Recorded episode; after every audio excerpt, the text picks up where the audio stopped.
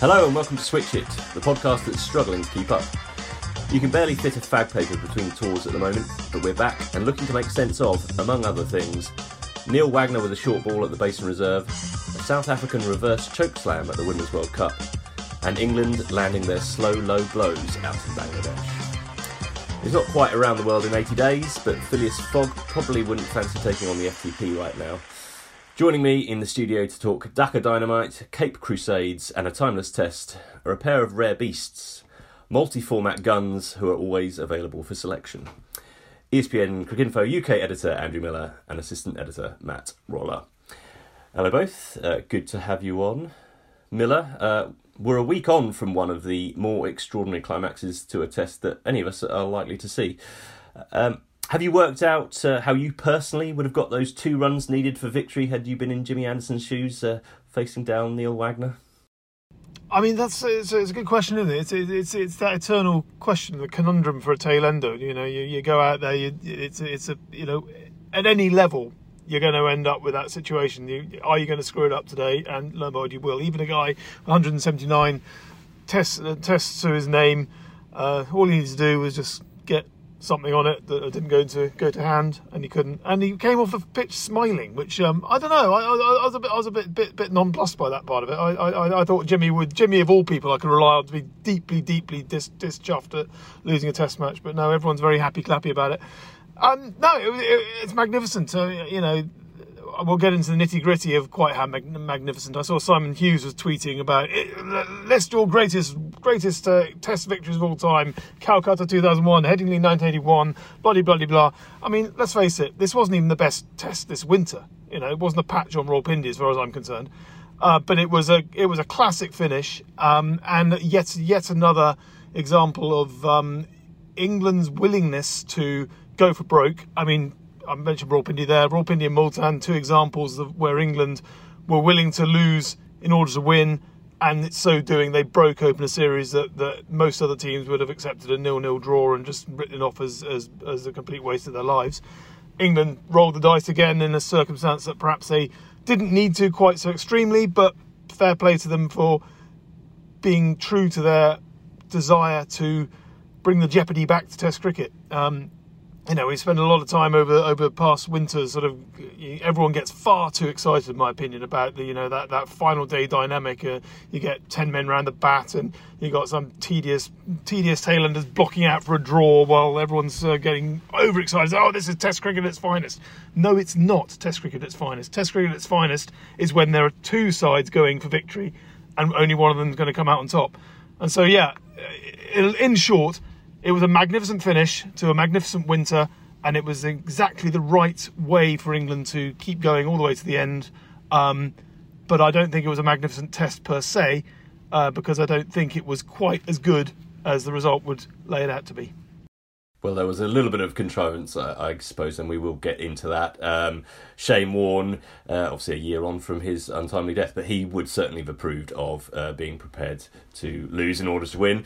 Um, Matt, I'm guessing you were asleep at the moment that Bazball went supernova there.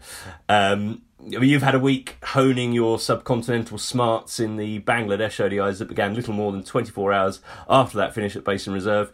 Um, and I'm sure you're going to come on and say uh, that England's series win down there has, has lit a similar fire under the 50 over format.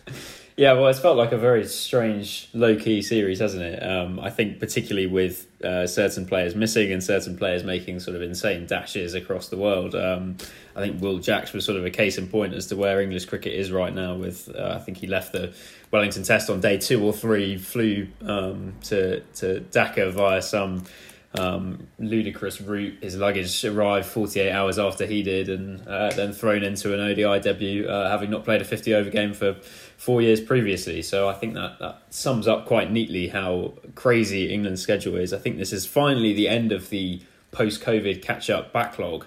Um, if you think that, that that New Zealand series only existed as a sort of thank you for New Zealand coming over for um, some coffers boosting tests in 2021 uh, from the ECB's point of view. And then the Bangladesh tour was postponed basically because of the IPL um, resuming before that T20 World Cup in 2021, which all seems quite a long time ago now. But um, this is sort of finally the end of that uh, post COVID catch up. So uh, I think England's schedule will not uh, get any sort of more logical or sensible over the next few months because um, cricket is intent on eating itself.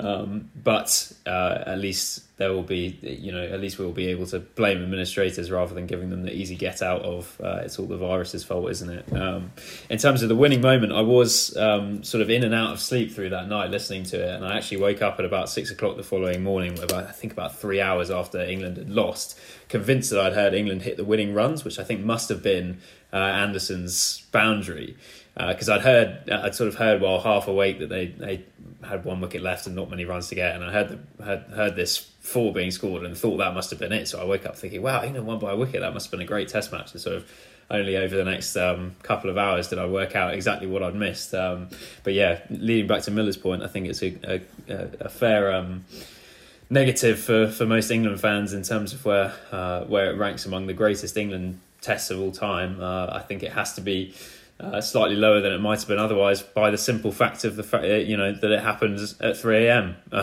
for most people following it and watching. I think that that means that the uh, live viewing audience was significantly lower at home than it would have been for uh, for some of the other greats. Um, I think Headingley 2019 being on a Sunday afternoon, I think um, can't get much better than that in terms of prime time viewing.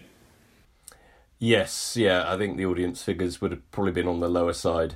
Um, let's start there then with uh, with things that go bumper in the night. Uh, at least if you're following in the UK, uh, Neil Wagner's Wellington reboot saw New Zealand become only the second team in uh, near on two and a half thousand men's tests to win by one run.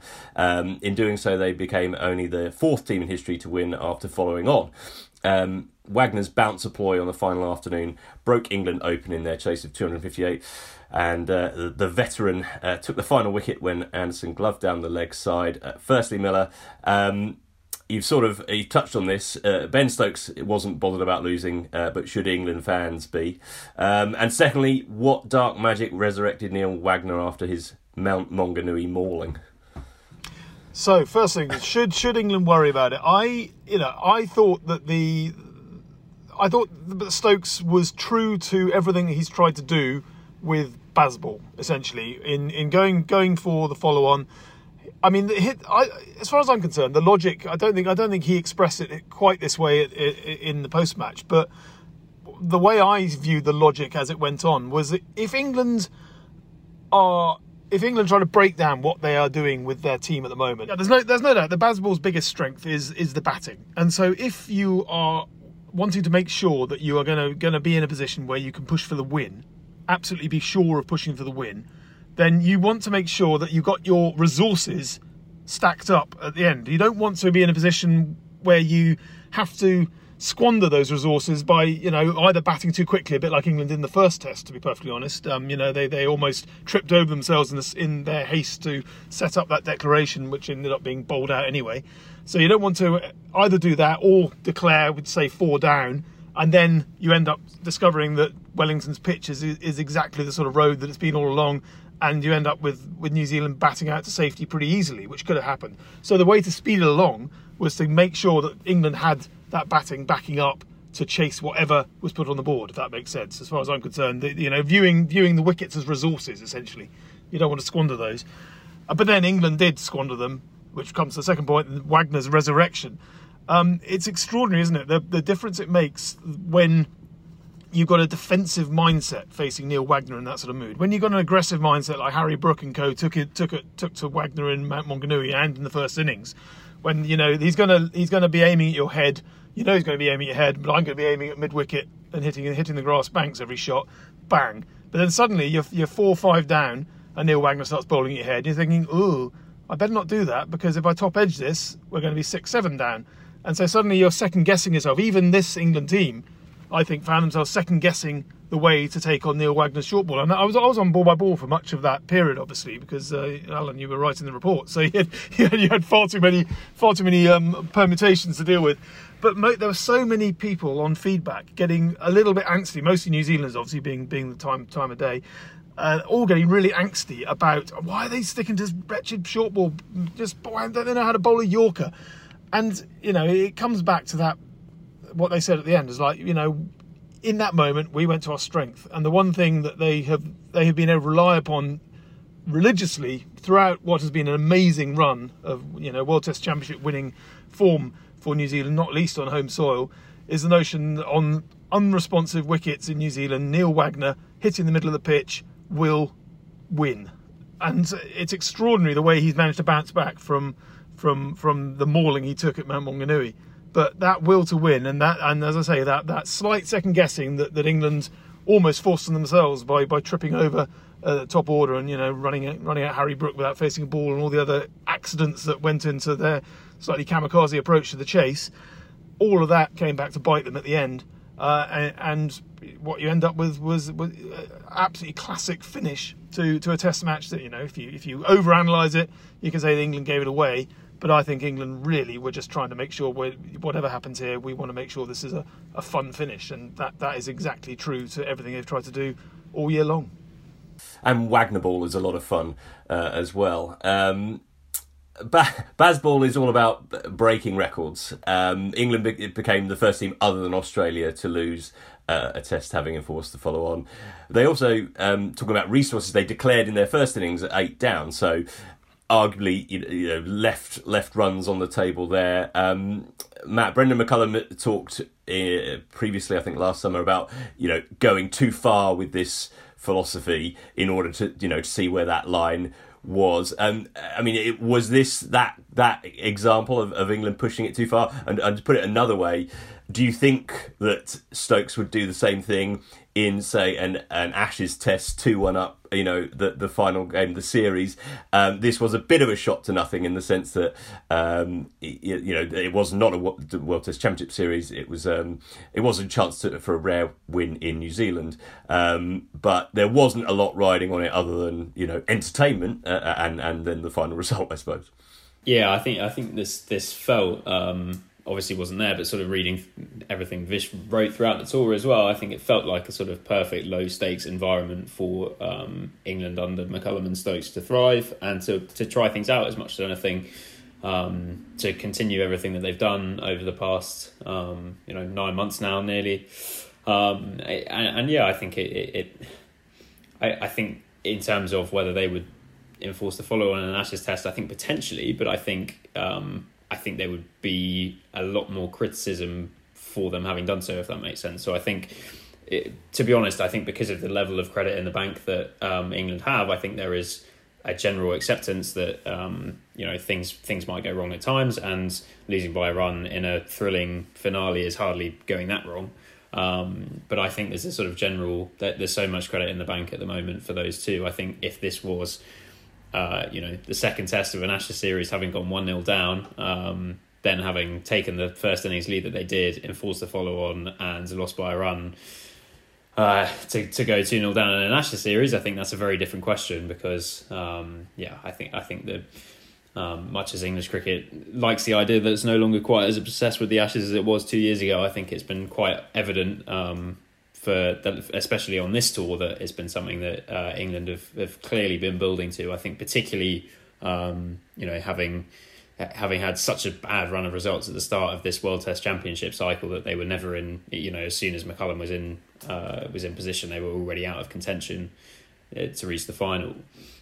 I think that has meant that the the Ashes has has become such an obvious um, you know staging point and also opportunity for England that um, that that this tour represented just yeah the opportunity to build towards that. I, I find it quite hard to believe that um, Stokes would have been forced to follow on. It just just feels like it's gone so out of fashion and for such a clear reason. Um, in that uh, you know it's just not been very successful and teams have been forced to follow on and also um, in an era where people are much more aware about bowlers' workloads and all that sort of thing, um, and tests, and there's generally fewer days between test matches. You get more back-to-back tests. It just feels like a a bit of a um, a, a, strange thing to keep flogging your bowlers as the pitch is likely to flatten out. So in an Ashes series, for example, again taking the same example in a second test one 0 down, would you be looking to flog Robinson, Broad, and Anderson, let's say, into the ground, knowing that they've got three more tests to come in the next three and a half, four weeks? Probably not in the same way.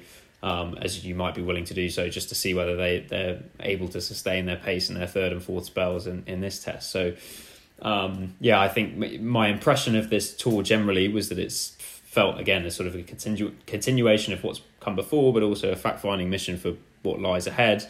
Um, and I do think that much as um, much as England will be desperate to avoid sort of losing the the fun essence that has sort of carried them through this period, I think there will also have to just inevitably be some kind of tweaks to um, to things when when there's that um, extra level of jeopardy and and when losing matters a bit more because that's been one of the sort of the massive changes has been um, people sort of talking about the idea of you know if you actually think about it what are what are the consequences of losing? The media might give you a hard time but do we really care about you know what so and so is writing in whichever paper? Maybe not. Um, but yeah those consequences I think the players will feel them will, will feel as though they they heighten um, under the scrutiny of an Ashes next summer Although on that though, I mean, in terms of in terms of the fun factor, it was notable, and this is, I suppose, these are the lessons that, that are probably quite useful from from ending this winning run. To be perfectly honest, it's it's probably healthy that England have lost now rather than going to the Ashes unbeaten and then lose. But you know, in terms of the fun factor, there is no doubt that England mislaid that fun factor after 213 overs in the field, where it was Jimmy Anderson dropping catches at backwards square and looking looking every bit of the 54 year old he, he clearly is at moments like that. Um, yeah, that, that that's that in itself, I think, was a lesson um, that they will have taken on board. That yeah, th- th- this really isn't fun if we if we if we overplay our hand and, and try to try to baz our way out of every situation. Uh, but equally you know, you look at the way that England did go about the recovery after cocking up in, uh, with the bat early in that innings. You, you saw Joe Root and, and Ben Stokes particularly um, sort of knuckle down and produce the two of the most responsible innings we've yet seen under Bazball.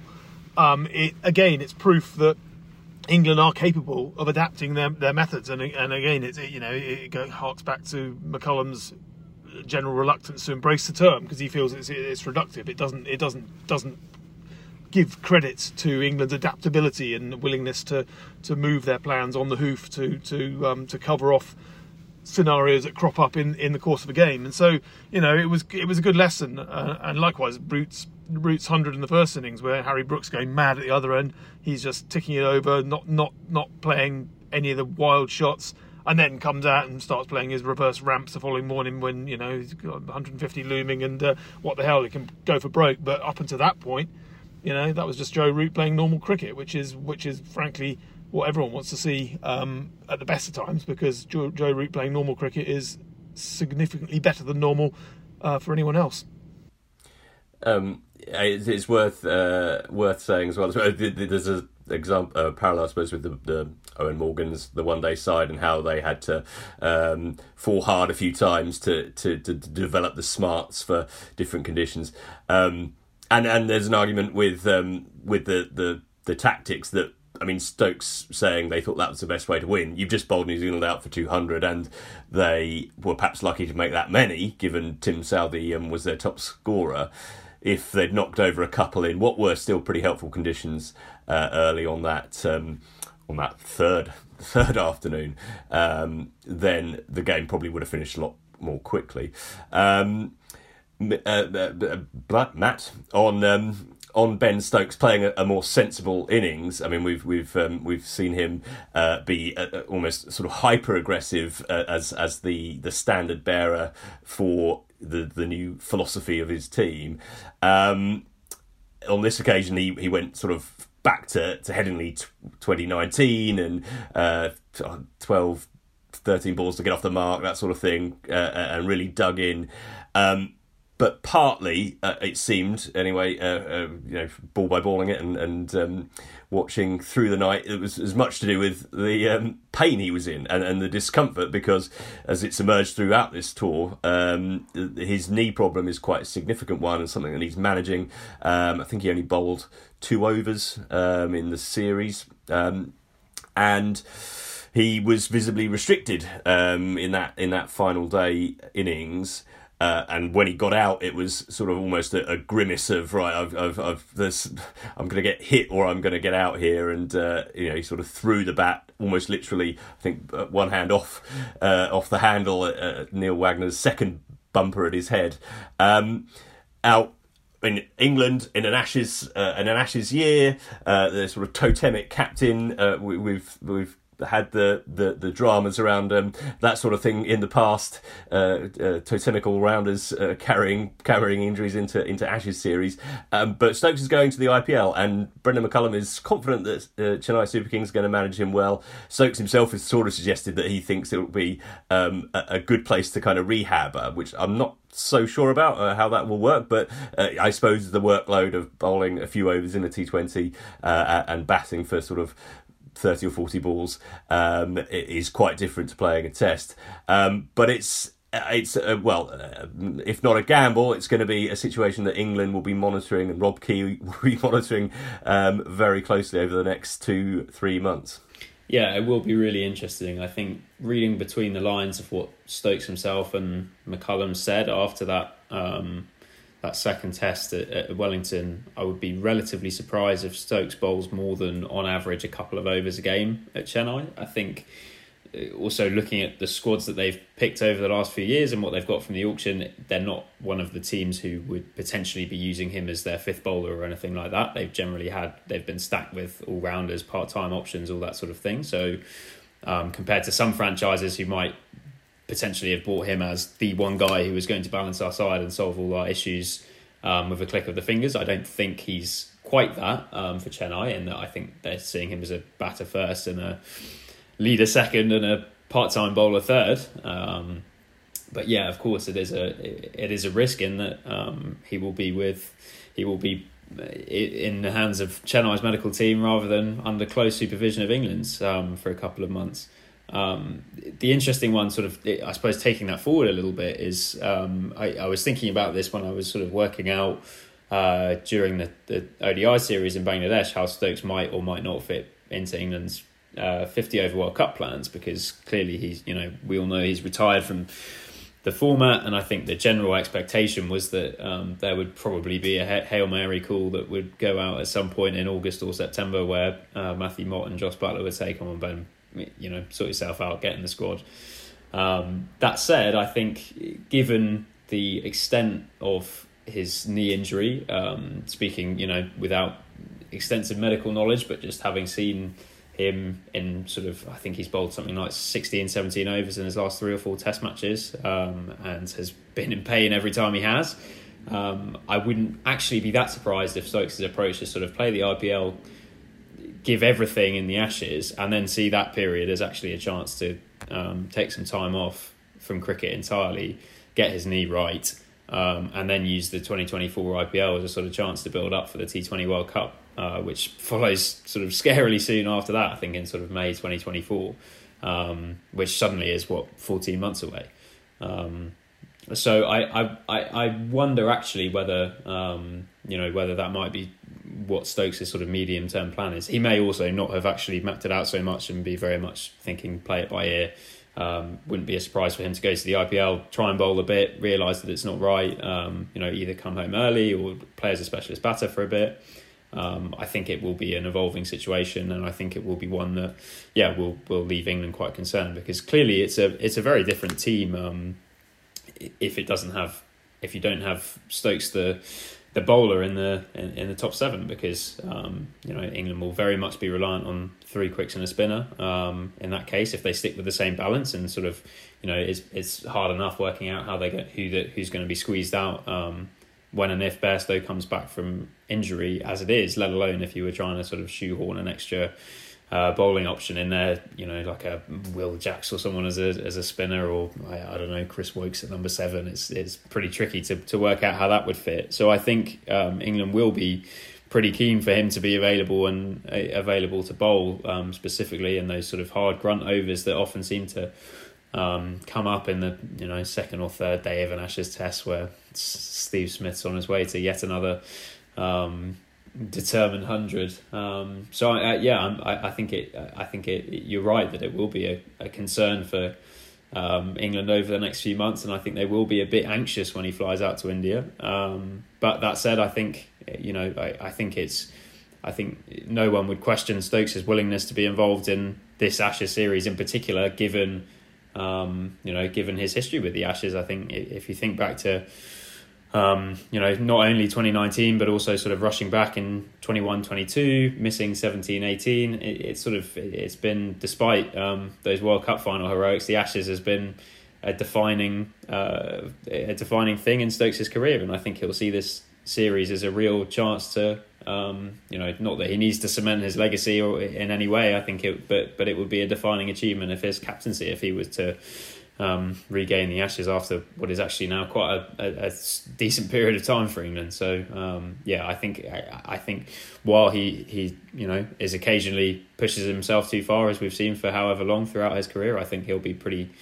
Um, I, I would suggest that compared to usual, he will err on the side of being overcautious in the IPL rather than pushing it um, really far to try and you know close out a win against Lucknow in um, round seven. I, I think he, he'll probably have have the long term focus uh, at the back of his mind. England will be hoping he doesn't go for any uh, diving boundary catches. Uh, Rajasthan, he did his finger, wasn't it, a couple of years ago, which began, uh, you know, a cycle of, of problems for him.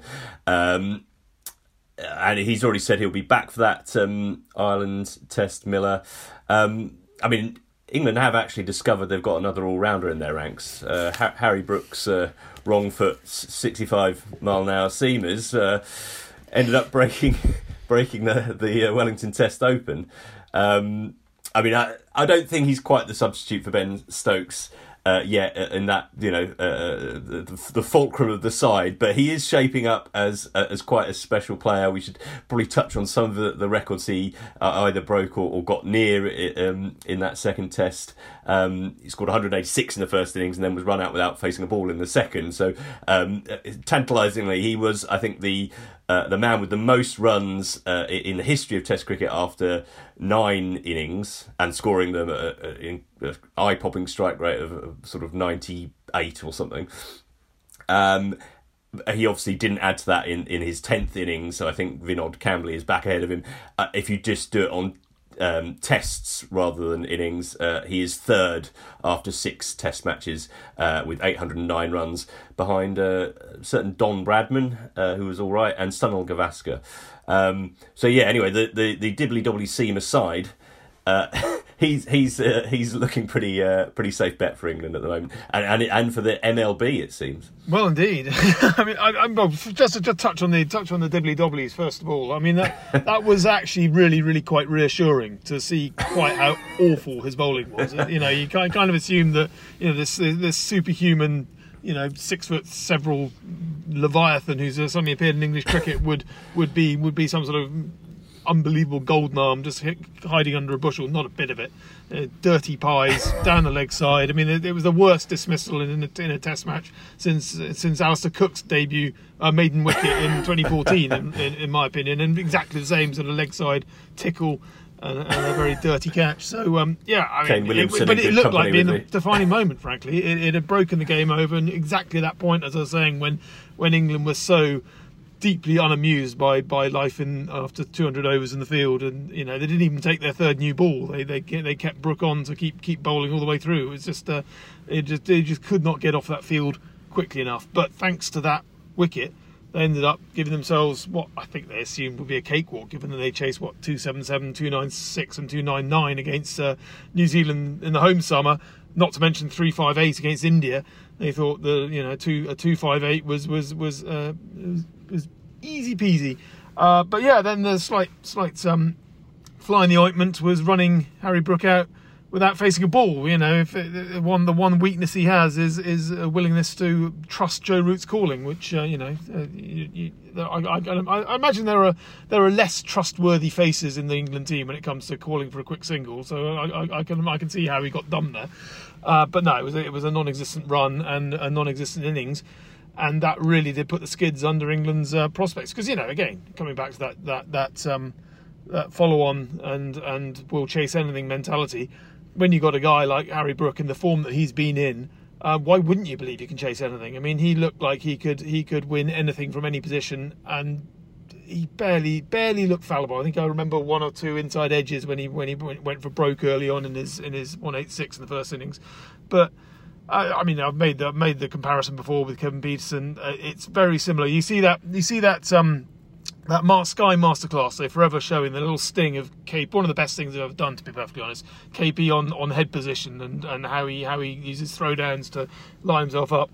Harry Brook's got exactly that. Harry Brook has a long reach with his with his lower with his lower back and his neck, and he gets right forward, head over the ball to every single length you can imagine. So he turns non-existent lengths into drivable lengths, and you know anything's too short, ping off it goes. It's a it, he is such a complete package. It's it's quite terrifying what, what, what his ceiling is, to be perfectly honest. And uh, yeah, I, I, I look forward to seeing how he goes as the marquee man in uh, in the IPL as well. I mean, you know, to hear his. Uh, his downbeat estimations of his of his of his abilities in in, in, in interviews. He seems incredibly grounded in spite of everything that's that's been thrown at him. You know, openly talking about yeah, I'm, I'm, I'm Gilbert Jessop's in my sights. You know, only, only 77 ball hundred. Every time he every time he goes to the crease, he's he's sort of openly admitting yeah, it might be today. I'm, I'm going to get it one day. I mean, it's uh, he's got that cocksure confidence in his ability that KP always carried, and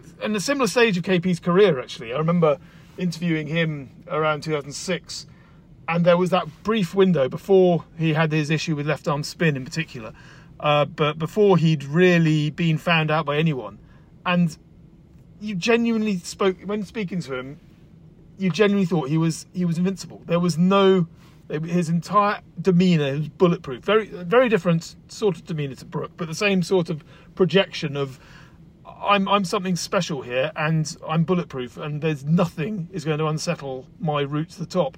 And you totally got that in the early months of KP's career. Obviously, uh, his performance in the Ashes was a standout, but the way he went out to South Africa in that ODI series and scored his 300s there, and, and including the bull ring and you know the, the abuse he was getting, all, all the all the backstory that went into KP you see an awful lot of that in, in what Brook is able to do in a, from, from a very different standpoint, but the, the end result is a guy in, in the middle who is in utter command of pretty much every situation gets thrown at him, which isn't to say that something, you know, maybe dibbly dobby seamers down the leg side will, will be his own kryptonite. You, you never know what. There will be something that, that unsettles this extraordinary start. But objectively speaking, from watching everything he's achieved across all formats so far, it's incredibly hard to see what his weakness is, and it's very rare that you you see a batsman come onto the stage quite that quite that quite that obviously flawless. Um, so watch the space. It, it, it is incredibly exciting what what what his ceiling could be.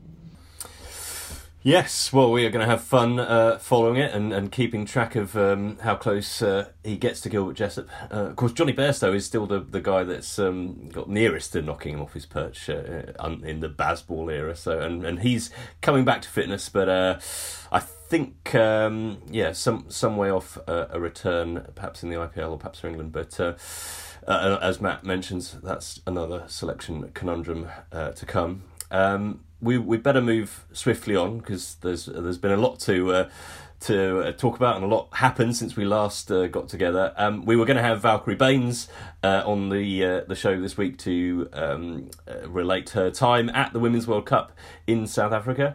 Um, unfortunately, she's crook, so it's we're, we're well, the day before International Women's Day. We're falling back on three blokes to discuss the tournament. Um, but uh, there's certainly uh, no doubts about the, the, a format being on the rise. Women's T20, what with the, the, Women's Premier League starting in the last few days as well. Um, to the tournament itself, England England expected uh, as they do, but uh, the Brits abroad were handed their return passes by Brits at home as South Africa knocked them out in the uh, semi-final stage in the process of becoming the first team from the country, men's or women's, to reach a World Cup final in any format. Um, of course, referring to Tazmin Brits, who was the player of the match uh, with 64 or 55 balls uh, and four catches as well. England falling six runs short. Um, Miller, we, I mean, we were trying to catch up on sleep, I think, uh, uh, uh when when this game was occurring, but um, it was a bit of a shock uh, given the way Jon Lewis's side, Heather Knight's side, had kind of marauded through the group stage. It was, but it was it was a very it was a very uplifting shock in so many ways. I mean, um, Firdose wrote wrote really nicely about about the spirit of Ubuntu that that, that, that South Africa managed to carry in all the way into the final.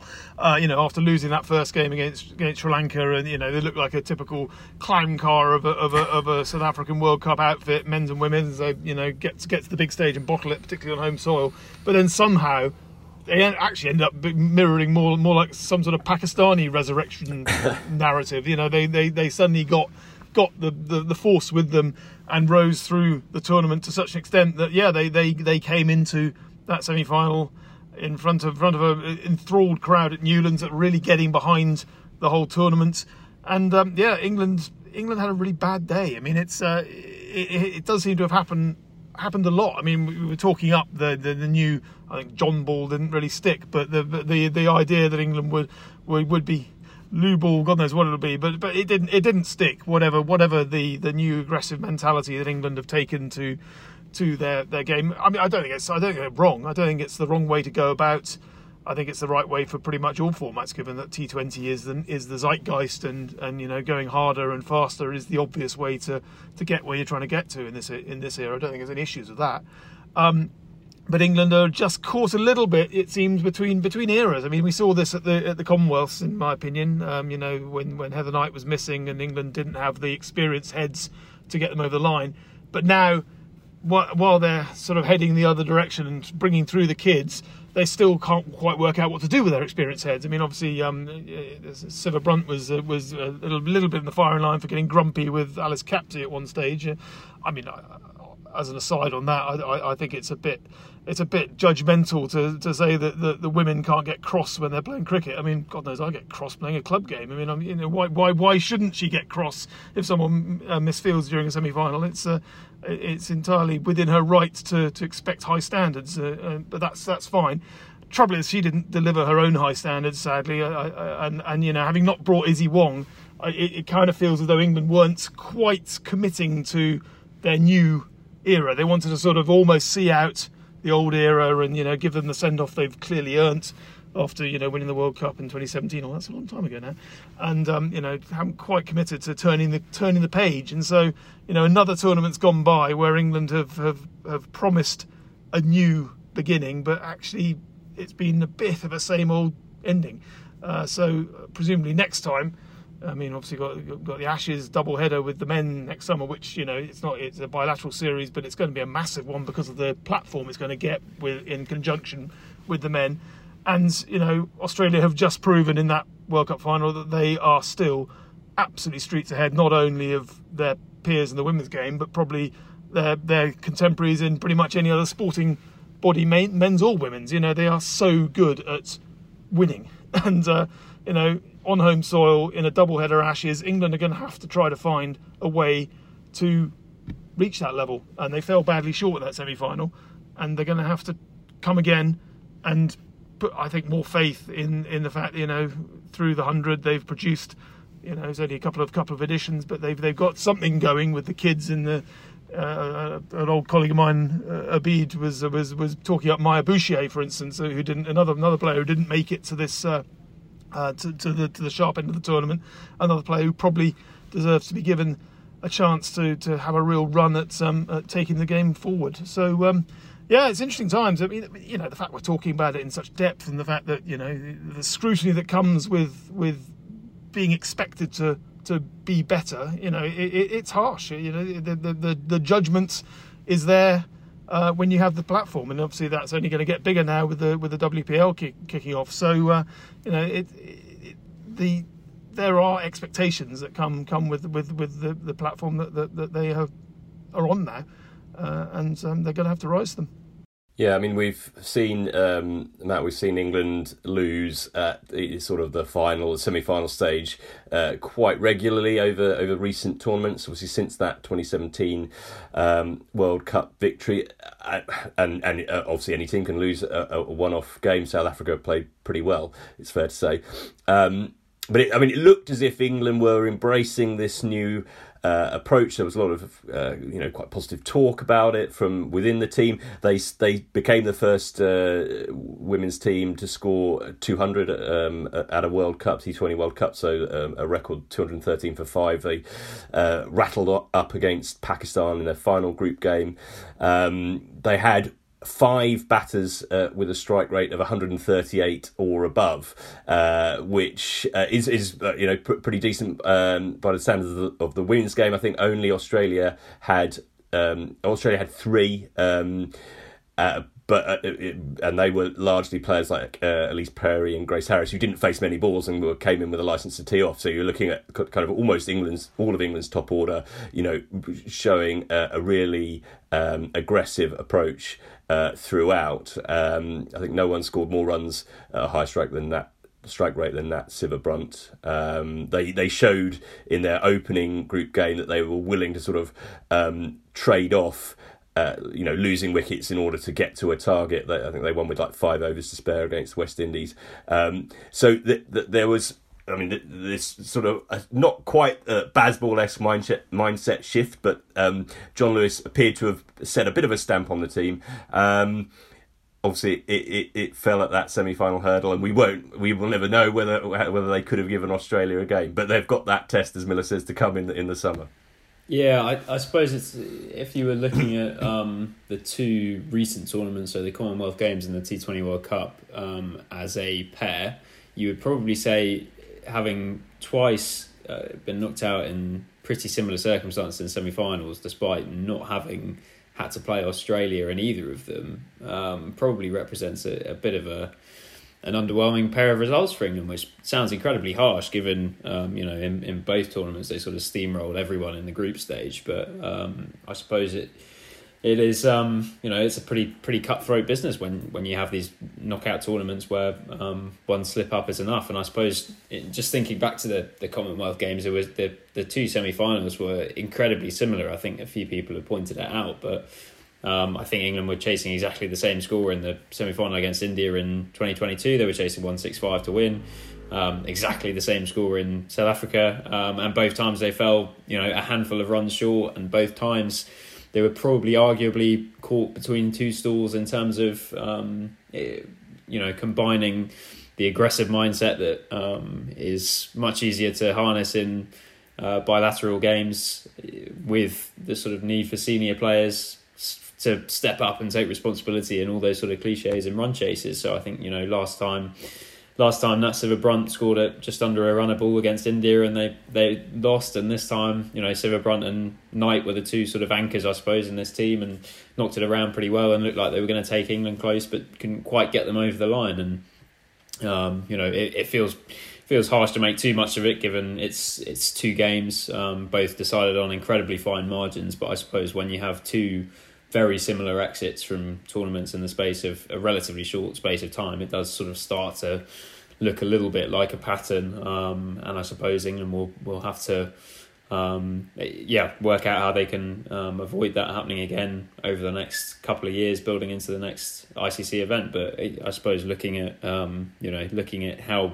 much the women's game feels like it's changing right now. Um, with you know various England players at the WPL, a few more in Rawalpindi at the moment for the uh, women's PSL exhibition matches. Then more heading to the Fair Break tournament in I think April or May, um, followed by hundred, the hundred drafts coming up in a few weeks. All this sort of thing. Um, it feels like by the time we actually get to the next Women's T20 World Cup, which I think is in 2024 or 5, um, we're going to have a, a, you know, the, the whole game is going to be in such a different spot um, that maybe it will feel quite quite retro the idea of us talking about um, you know the, these two games, um, and, and, they might seem like they took place quite a long time ago by that stage. Yeah, I mean, it, it, this um, seems to be a, a um, you know a, a, tipping point or, or um, a, a, moment when the women's game um, moves up a level. Um, I mean, certainly the the money coming in through uh, the women's Premier League, um, it you know been long sort of mooted uh, and much uh, you know clamoured for, I suppose, understandably the, the players looking at, at how uh, successful the IPL has been, and, and obviously the, the equivalents of sort of the, the women's Big Bash and the uh, the hundred have, have been popular, but the, there's not quite the the uh, the level of, of money and marketing and, and, and momentum you get from uh, from India getting on board. Um, I mean, the, the, early stages of that tournament uh, look very impressive. You, you know, some some some standout um, performances, big scoring, uh, p- people popping up like uh, Tara Norris, I think, who. Um, is a USA international via uh, Southern Vipers and, and you know, got a pretty interesting backstory. Um, I mean, it's it's a whole new stage, isn't it, with which you can um, make a career, uh, uh, you know, uh, become uh, a, a, a, sort of world uh, worldwide um, famous cricketer, um, and and the the, the knock on effects um, could be quite significant. I mean, uh, not least, I mean, in, in the Sciver Brunt household where. Um, Nat got a, a four hundred thousand deal and Catherine didn't, but uh, I think Nat's wearing Catherine's number at the at the tournament. So yeah, lots to unpick. There is. I mean, you know, we were we were kind of having this discussion back in January when we were talking about the the, the, the, the explosion of the of the men's franchise circuit with with with the, the South Africa and and UAE tournaments, and you know we're we're at that we're at a similar similar staging point here, but but obviously with the women's game, it's it's fascinating because it's coming from such a low base, you know.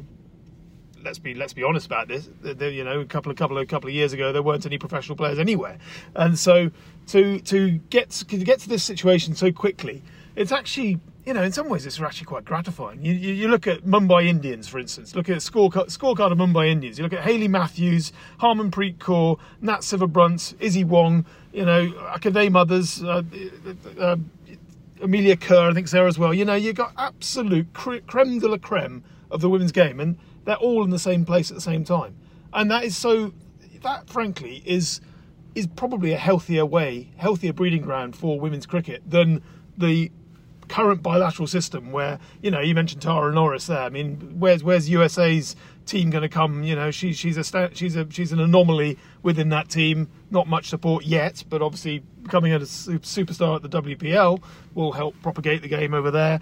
Um, you look at Chamari Atapattu, say another player, one of the stars of the upset um, of, of South Africa in the in, in the World Cup. But again, you know, Sri Lanka on their own you know they're not necessarily going to be able to elevate to reach the same levels as as Australia, India, and England. But you know, if their best players are cherry picked and and become superstars through these franchise tournaments, be it the WPL or the Hundred or wherever else, it feels as though that's a much better way to build the sort of momentum you get going into a football World Cup. And we've had that for years. You know, you end up with you know, look at Wales for instance. You know, Gareth Bale becomes a superstar off the back of his exploits at Tottenham and Real Madrid, and then goes off and somehow he inspires a team to you know exceed expectations and reach the semi-finals in, in whichever tournament it was a few years ago. So you know these these sort of narratives I think are more likely to emerge thanks to the game sort of fragmenting and going down this route. Now what that means for the men's game, obviously, you know, it's I think the women's game is going to look a lot healthier in this in this fragmented world because there's less to break down. If, if you know if West Indies and Sri Lanka don't play a five-match T20 bilateral series, are we going to miss it? No, we are not. Uh, so you know you don't need to worry about scrubbing that off the calendar. Um, it's not so easy in the men's game. But it was interesting hearing what Jos Buttler had to say after the uh, after the Bangladesh series. Obviously, um, yesterday England lost their their final game, but England literally could not have cared less. You know, they they they they've they it's it's extraordinary, really, isn't it? They, you know, they're coming into their final overseas match of the World Cup cycle uh, ahead of a tournament out in similar conditions in Asia, and they're they're giving an 18 year old leg spinner a 10 over debut and keeping their senior leg spinner up the, up the sleeve and thinking, you know what, what the hell? Let's just let's just see see see what our options are for future tournaments. England are, are so chilled about where they are with their with their World Cup prospects because you know frankly they haven't done an awful lot on on the on the ODI front. What 36 games in this cycle, but you know they're off to the IPL next week, and then they've got the hundred, and then they've you know they've got a little opportunity to get back together again at the end of the summer, and you know maybe fine tune a few lineups against Ireland and New Zealand, then go to the World Cup. It's like it, this is this is the new reality. Uh, and Jos Buttler put it. You know, he, he said that, that you know we, we we will get our learnings from going to these tournaments. We're not going to learn an awful lot from endlessly trying to trying to play our best eleven, which you know I, I think Matt said in his piece today is like England have not played their best eleven at any point since winning the World Cup at Lords in on July the fourteenth, twenty nineteen. It's absolutely extraordinary. Um, but that's just the reality of this fragmented world. And so, to come back to the point, you know, obviously we're talking about the women's game in the, in the first instance there, but it's equally applicable to the men. Uh, the game is changing so rapidly. Uh, the, the, the franchise, for want of a better word, because obviously you know, the hundred's not franchise yet, but watch this space. Um, you know, the franchise world is is moving quickly. The money will talk, and the players will follow it. And you know, the ICC will keep up, presumably, by having a a jamboree every couple of years in whatever format, and everyone gets back together. And um, you know, the World Cup actually, you know, you the ICC events become the marquee events that that perhaps in recent months, with them seem to come up every every couple of weeks at the moment. It's uh, they probably probably could do with a bit more breathing room to, to feel like the, the, the real deal that uh, that they deserve to be all aboard the money train. Um, the women are, are very welcome. Um, I think uh, we, we've almost uh, seamlessly segued into the last stop uh, for the pod uh, this week. Um, another belter in the Delta, as England did something special in the Desh. Um, Matt Jos Buttler oversaw what was uh, uh, only Bangladesh's second home defeat in an ODI series since 2014. Um, and Buttler, uh, Buttler's England handed out the last one as well. This was a last chance, as, as you've written in your piece on the site, for players to make a case to themselves before the the uh, that men's um, World World Cup, um, ODI World Cup later in the year. Uh, I mean, the selection is expected to sort of uh, the squad to be submitted almost before England have played uh, series against uh, New Zealand and Ireland at the end of the summer. Um, so, what what were the what were the takeaways? Um, I suppose uh, Jason Roy has obviously established himself over the past um, over the past six games. If you throw back to the South Africa series as well at the end of January, and I think it, it's now harder to see him missing out on the squad altogether than it was uh, six months ago. I think it, it would have seemed quite unlikely six months ago that he would have gone to India because his form was so wretched last year. Um, but having hit hit two hundreds, and I think that you know it would be easy to um, underestimate how good the one in the second ODI was as well. He started a bit scratchily, but I think if you look at the um, the the rate at which he scored throughout that series, it was um, you know it was pretty much him and Buttler out on their own in terms of managing to consistently score at um, a run of ball or thereabouts. Um, and obviously David Malan and Sam Curran were, I suppose, the other guys who have sort of established themselves and really kicked on since 2019 and, and forced their way into into the squad. Malan sort of continuing his habit from T20 internationals um, of of taking pretty much every opportunity he gets. I think that's you know three consecutive England series this winter where he scored hundred, um, and it's very very difficult to leave someone out after that, um, no matter how how little. Um, ODI cricket he's played across his career. I think he's still only played something like 18 games. Um, but you know, if you look at how, how the fifty over game is structured now in England, it, it would make sense that someone like him is doing pretty well because he's played so much List A cricket. Um, a lot of young batters haven't really comparatively. He gets the tempo; it fits him perfectly. I think he's always said a lot, sort of all along, um, that it, it felt like an anomaly that um, he played a lot of T Twenty cricket and a lot of Test cricket for England, but very little fifty over cricket, which he's has always felt as his best format. Um, and I think that innings in Mirpur was, you know, it was um, kind of confounded the idea that um, he, he's, you know, he's not always been at his best against spin, and if he had to put together a set of conditions in a scenario where Malan might not be at his best, you'd say, you know, chasing a total in on a real raging Bunsen in in Mirpur against a pretty useful uh, Bangladesh spin attack, that would probably be about perfect um, to sort of try and expose some flaws. So for him to come through that challenge as seamlessly as he did um, pretty much single handedly uh, with a bit of help from Adil Rashid guide England over the line in that game. I think that was a, a, a pretty special innings. Um, and, and, again, make, it makes it very difficult to see him being left out of that squad um, come September time. And through all the sort of, um, you know, there, will inevitably be some debates uh, over the next months of six, uh, next six months of white ball cricket with an IPL, a T20 Blast, the hundred, all that sort of thing still to come. Um, I think England are realistically will make a couple of late calls on sort of balance of the squad, whether they want the you know sixth seamer in the squad or whether they want a spin all rounder and someone like Will Jacks or something like that. But I think it's I think for the most part the squad pretty much picks itself, barring um, anything completely extraordinary happening over the next uh, yeah six month period, which given um, how England yeah. sort of have have have have relegated fifty over cricket to a secondary format over the last three and a half years is quite a surprising turn of events. Yeah, well, the final word on Miller's Sorry? Miller's always said it would be all right on the night. Uh, just, just, one final word on Malan, though. Just I, I, I give um, our, our, colleague Mohammad Isam, I thought, wrote the definitive piece about his innings because, I mean, this really, as far as I'm concerned, goes to the heart of why England will be a threat at the World Cup.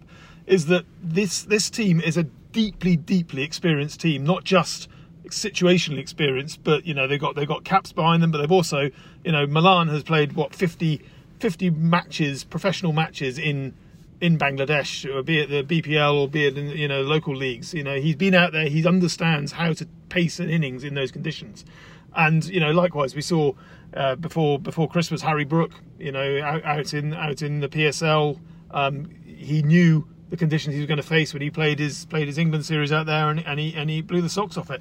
England have been all around the world you know, partly thanks to the franchise, their franchise availability with what sixty this sixty different players across the world this winter.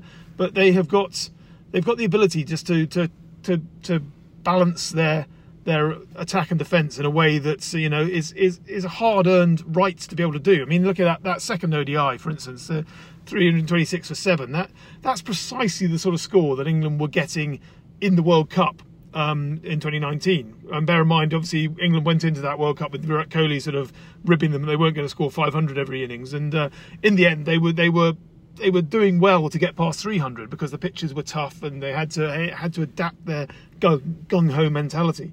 But you know, with with Malan in that run chase, and then Jason Roy proving the value of his own experience, and even Jos Buttler, frankly, in that final final ODI when England were were, were trying to trying to hunt down the win with Buttler pushing himself down to six. I think at one stage he was what 26 from 24 without a single boundary. I mean, even without going gung ho, he was still batting at more than the run a, run a ball without a boundary. I mean, it's it, that is incredible situational experience coming to play there. That England can tick over at a, at a rate that most players would struggle to take over at all. And so, you know, it does make you think that they have got they've got the measure of the conditions they will face. They, they there will be challenges clearly, uh, but they, they there is such a wealth of experience within that squad. And as Matt has written, uh, you know, at least nine or ten of the 2019 team will be back for more, and probably, you know, it feels a bit like the the, the, the almost the same as the, the Australia team in 2007. You know, they, they that was their last hurrah. All very similar sort of ages. Even McGrath was, you know, he was the old man of that team, but uh, pretty much everyone was was was significantly over 30, be it Ponting or Hayden or Brett Lee and all the rest of it. And, and they steamrolled that World Cup. So, not saying England will do the same, but I think they will be able to go into the World Cup with a similar knowledge that, you know what, we're actually pretty damn good at what we do here and this is our last chance to uh, to do it as as as the team that has, has got us this far since 2015. So, um, yeah, um, all all more reason why they were able to come into that final game and say, you know what, Rehan Ahmed, go for your life. You're, you're the future of this side. Have have have some fun in this in this in this uh, low low jeopardy but but high octane game, if that makes any sort of sense and you know store it up and go again for for 2027 or whatever whatever time will come calling for him well, I was going to say that plenty of this squad uh, have experience of, uh, of of IPL and conditions in India. Rehan Ahmed doesn't yet, but I'm sure it won't be too long. Um, worth a quick mention for Adil Rashid, uh, who was allowed sort of five overs off the other night. Um, he's up to third on England's ODI wicket takers list. Uh, I guess that goes back to Matt's point about the enduring class of uh, of that uh, 2019 side. Um, and a comeback for Saqib Mahmood as well, which uh, uh, adds to the, the depth of the seam bowling options. Um, in what is another packed year of international cricket, as I think we've established over the course of the last hour. Um, I think we've squeezed as much as we can in uh, for one show. But um, England have three more T20Is in Bangladesh, and it won't be long before we can all settle into the quieter rhythms of the start of the county season, uh, while keeping up with the IPL on the sly, of course. We'll be back for more just as soon as the schedule allows. Uh, until then, my thanks to Miller and Matt, and to you all for tuning in to the Switch Hit podcast on ESPNcricinfo.com.